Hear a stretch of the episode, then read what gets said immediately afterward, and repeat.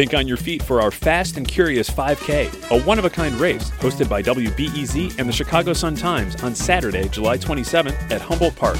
More info and early bird registration at wbez.org/events.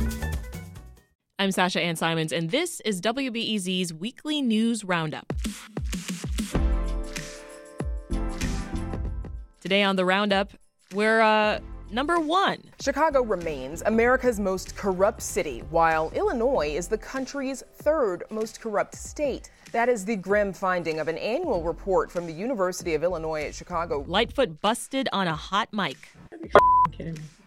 Thank you, Alderwoman. Pritzker okays a huge criminal justice reform bill. The sweeping legislation mandates the end of cash bail, requires police to wear body cameras, and makes dozens of other changes. And Madigan steps down. I have resigned as the state representative from the 22nd District. Here to take us inside those stories and more is Crain's Chicago business politics reporter, AD Quig.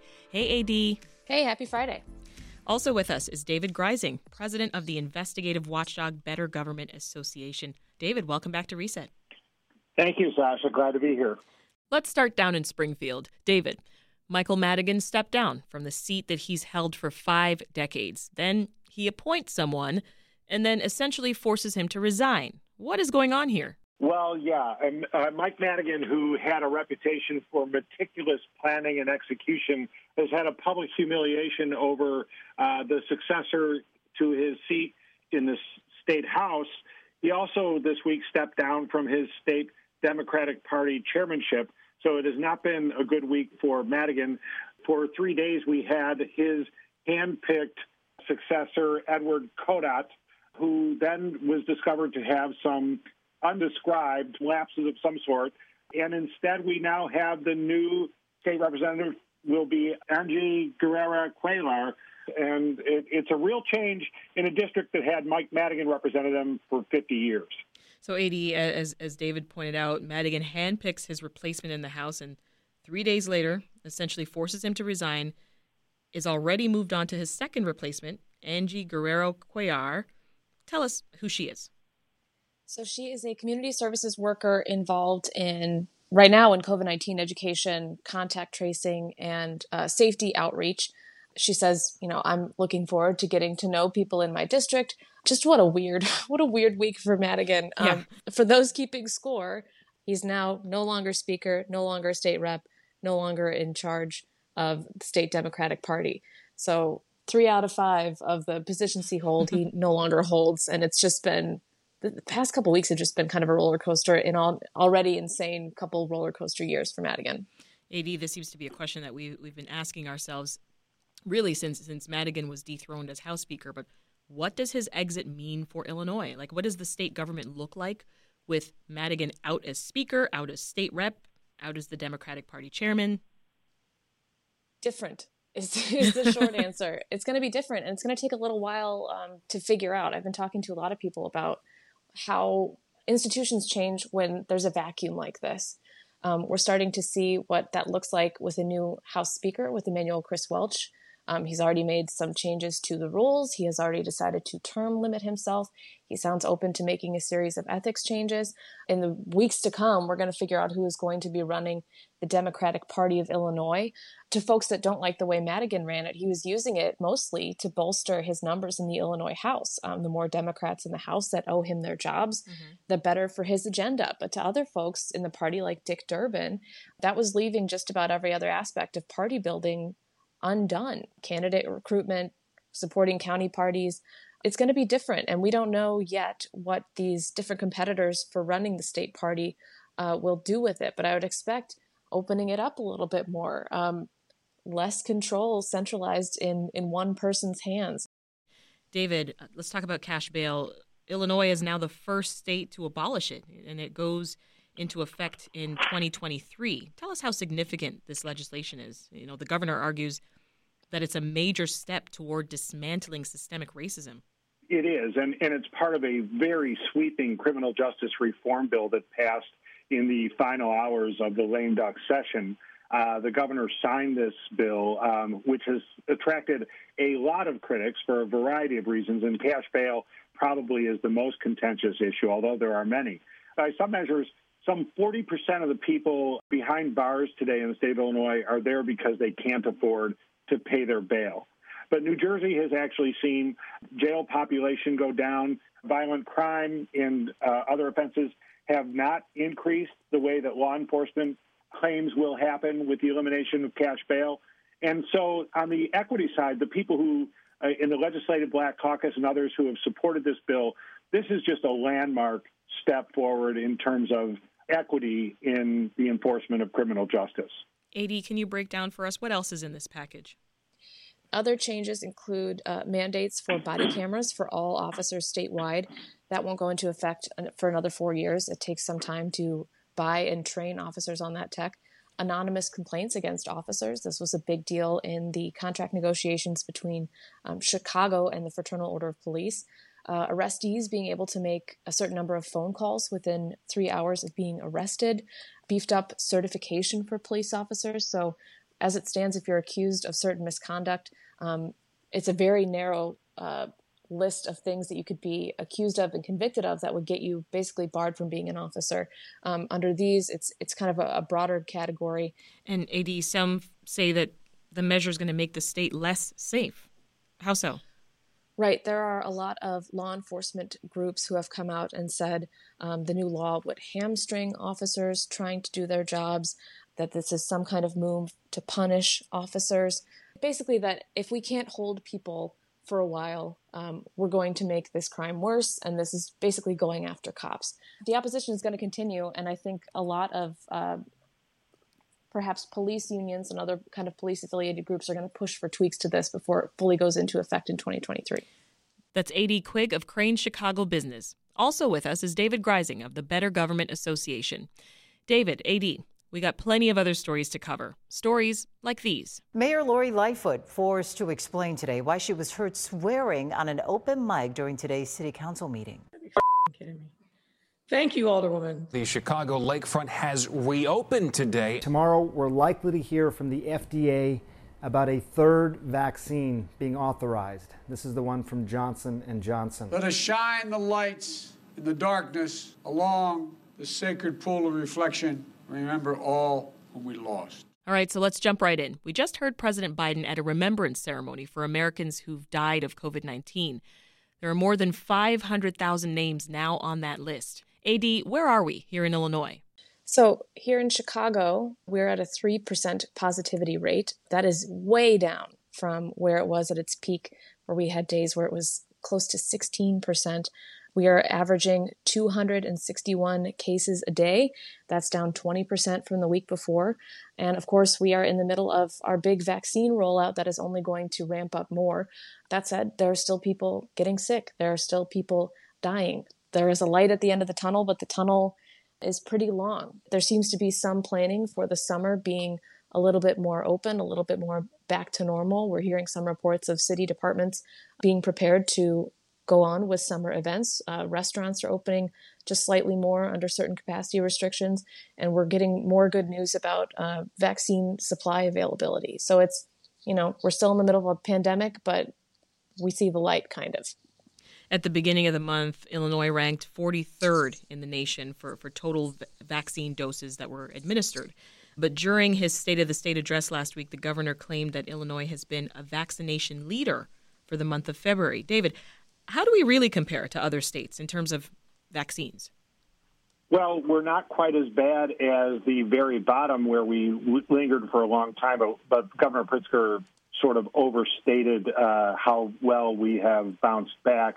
We were very briefly at that moment that he delivered his speech, uh, delivering more vaccines than any state, but we're back down. When you look on a per capita basis, Illinois really had a middling performance on average over the last several weeks. That reflects uh, difficulty with regard to distribution on the national level and also some specific problems as regard to a lack of planning and a lack of reliance on the private sector, as some states have done, to distribute vaccines in Illinois. The, the governor, some time back, decided to go it on uh, on his own in terms of the infrastructure, uh, yeah. and it's taken a little while to recover from that. Now we have pharmacies lining up, and, and, and we will have soon next week 7,000 doses a day available at the United Center. So we're starting to see some improvement, as AD said. Yeah, and uh, our, our, state positivity rate is on the decline right now. It's at 2.5 percent. Uh, but David, you bring up the United Center, which teased me up for AD because she broke the news uh, about it uh, becoming a mass vaccination site in Chicago. AD, what can you tell us about that? So, I had heard some rumblings last week that the United Center was going to be preparing to become a mass vaccination site. We had heard from the feds for weeks that they wanted to use FEMA and the Department of Defense to use big stadiums or big uh, college sites or convention centers to vaccinate people, especially in high risk areas. So we got the official announcement uh, about an hour ago from the governor, Senator Durbin, President Preckwinkle, Lori Lightfoot, and FEMA officials that around March 10th, uh, the United Center's parking lot is going to open up and be able to vaccinate 6,000 people a day. That means we're getting shots directly from the federal government, thousands more shots. The United Center is a great location for a lot of reasons. It has good access to public transit, uh, good expressway access. It's a well known site. It's got plenty of open space to do this safely. And it's on the west side, uh, which has had lower vaccination rates as we've seen in these emerging maps of who is getting vaccinated and where. Um, the hope is this will help the city and the state improve the big racial disparities we've seen between vaccination rates between white people and black and brown people. Um, so this will be open to folks in what we're calling phase 1B plus. So that includes people over 65, but also people under 65 with underlying health conditions. And older folks are going to get early access to the first batch of appointments. Well, that uh, expanded eligibility that you speak of for Phase 1B, that starts today.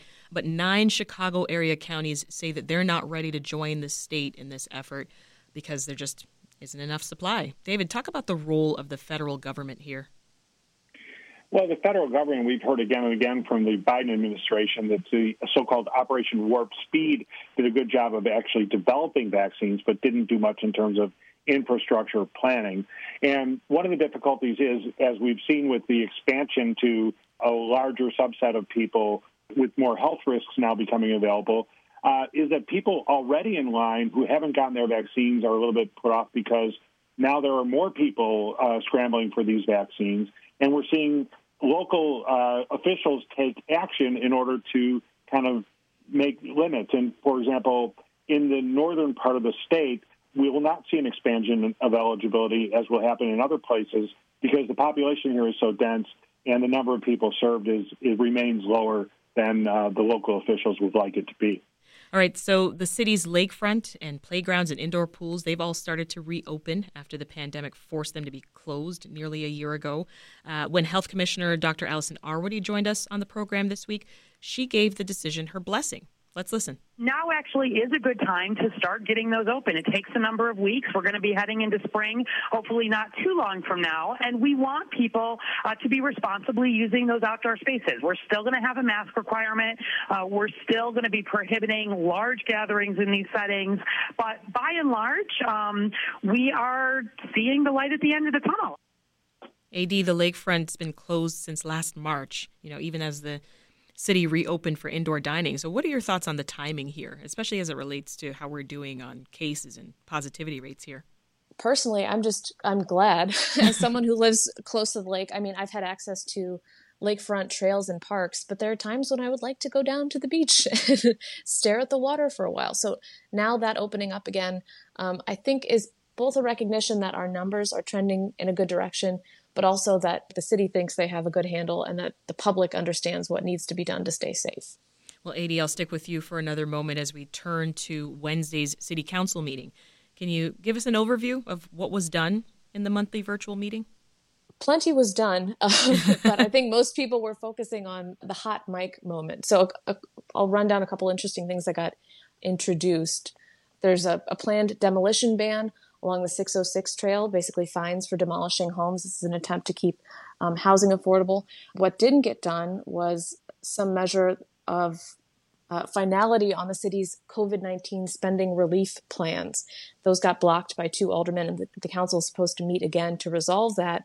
But what ended up happening was when the mayor found out about that, WTTW reported, is when she uttered under her breath, You've got to be effing kidding me. Mm-hmm. This got captured on video and shared and just went went wild on social media because a lot of people thought she was responding to Alderwoman Rossana Rodriguez Sanchez, who was wrapping up remarks about Black History Month. Right. Um, we've had a couple hot mic moments with the mayor, and um, it's pretty well known that she sometimes uses colorful language. Mm-hmm. She referred to an FOP officer as a clown under her breath. It overshadowed everything else that got done at council that day. Um, Yeah, and, it and- has kind of followed her all week. And uh, Lightfoot says that, that she did immediately text um, Alderwoman Rossana Rodriguez Sanchez to clarify that it had nothing to do with, with her remarks. David, the mayor is accusing Alderman Ed Burke of trying to sabotage her plans for COVID relief. Burke and Alderman Ray Lopez, um, they tried to delay a vote on the funds until March. These are the same tactics that Burke used in the 80s to obstruct Harold Washington, Chicago's first black mayor. What can you tell us about that? Mayor Lori Lightfoot has raised a question publicly now as to what is he doing still in office? What is he doing still in city council? This is akin to what Alderman Ed Burke, as the henchman of uh, Fast Eddie Vrdolyak, the leader of what was then called the Vrdolyak 29, who even wore white buttons on their lapels to signify that they were part of the group that uh, were opposing the, the city's first black mayor, Harold Washington. And Mayor Lightfoot memorably smacked Ed Burke down in her first city council meeting. He rose uh, on a point of parliamentary order, and she told him to sit down and that she would call on him when she uh, when she needed to hear from him. And I don't believe AD might know better than me. I'm not sure she's ever called on him since. And so um, a lot of people have thought Burke was pretty much out of the picture, but this is a sign that behind the scenes, he and others who will consort with him politically, despite the fact that he is under uh, has been charged with you know more than a dozen federal crimes, uh, that that they're still making mischief and seeking to obstruct uh, Mayor Lightfoot and her equity agenda. Well, Burke is awaiting trial on 14 counts of corruption, including bribery and racketeering. AD, he's refused to step down. He's refused to step down, and for the most part, he has been uh, quiet. Like David said, after the mayor kind of chastised him at her very first meeting and set the tone for the relationship going forward, he has been mostly quiet. And when he does speak up, folks might remember he was like the de facto council historian who, anytime there would be some honorific uh, resolution, he would basically be able to monologue on how this went back to something important in Chicago history. He's done that a couple times, and every time he does, all of us kind of perk up immediately because he's been mostly silent. He has not spoken to the press basically from the start of this, but yes, has stayed on in the job. And the mayor is not a giant fan of it. I think she'd much prefer him to leave. But the interesting part of him staying on, like David said, is he is one of the best versed people on council that know the rules. And I've been wondering and waiting to see if certain aldermen would listen to him or seek his advice for what they could do to potentially outmaneuver the mayor. And it looks like we kind of saw that this week. Well, before I let you go, tell us what stories you're going to be watching over the next week. David, you first. Chris Welch this week spoke to the Economic Club and raised the question of whether Governor Pritzker should consider trying again on the so called fair tax that he tried to push through. And he, Chris Welch expressed the belief that if the governor had promised to help pay down pensions with the additional tax revenue, maybe that would have passed. Uh, there's a big question out there now as to whether Governor Pritzker is going to do anything to take him up on that idea that Governor um, staked his political future on that tax. And, and the story of Chris Welch as the new Speaker of the House and a political player in Illinois is still very much developing. On top of that, we're still waiting to hear who the next Democratic Party chair will be, and that's also an interesting foot race to keep an eye on. Mm-hmm. AD, how about you? I will be anxiously waiting to see what happens with the Johnson and Johnson vaccine. I think we're going to get final federal approval this weekend because it's a single shot dose, because it doesn't require extra fancy storage and it has a good shelf life. I'm anxious to see how the city and state plan to roll that out. Are they going to use it with certain communities? Is it going to change um, their vaccination efforts? Because most sites uh, for mass vaccinations right now either use one or another dose, and they have certain uh, workflows that make that happen. I'm Yeah. anxious to see if Johnson & Johnson complicates things or maybe makes uh, other things easier. Well, that's Crain's Chicago business politics reporter AD Quig and Better Government Association President David Greising. AD and David, thanks for joining us. Thank you. Thank you very much, Sasha. And that's WBEZ's weekly news roundup. Keep an eye on this podcast feed over the weekend. We're going to bring you our regular conversation with Dr. Mia Taormina this Sunday. The latest on the Johnson & Johnson vaccine, new vaccination sites opening in and around Chicago, and the most recent science on keeping you and your family safe. That's coming your way Sunday in this feed. I'm Sasha Ann Simons. Thanks so much for listening. Enjoy the warm up, and we'll meet again soon.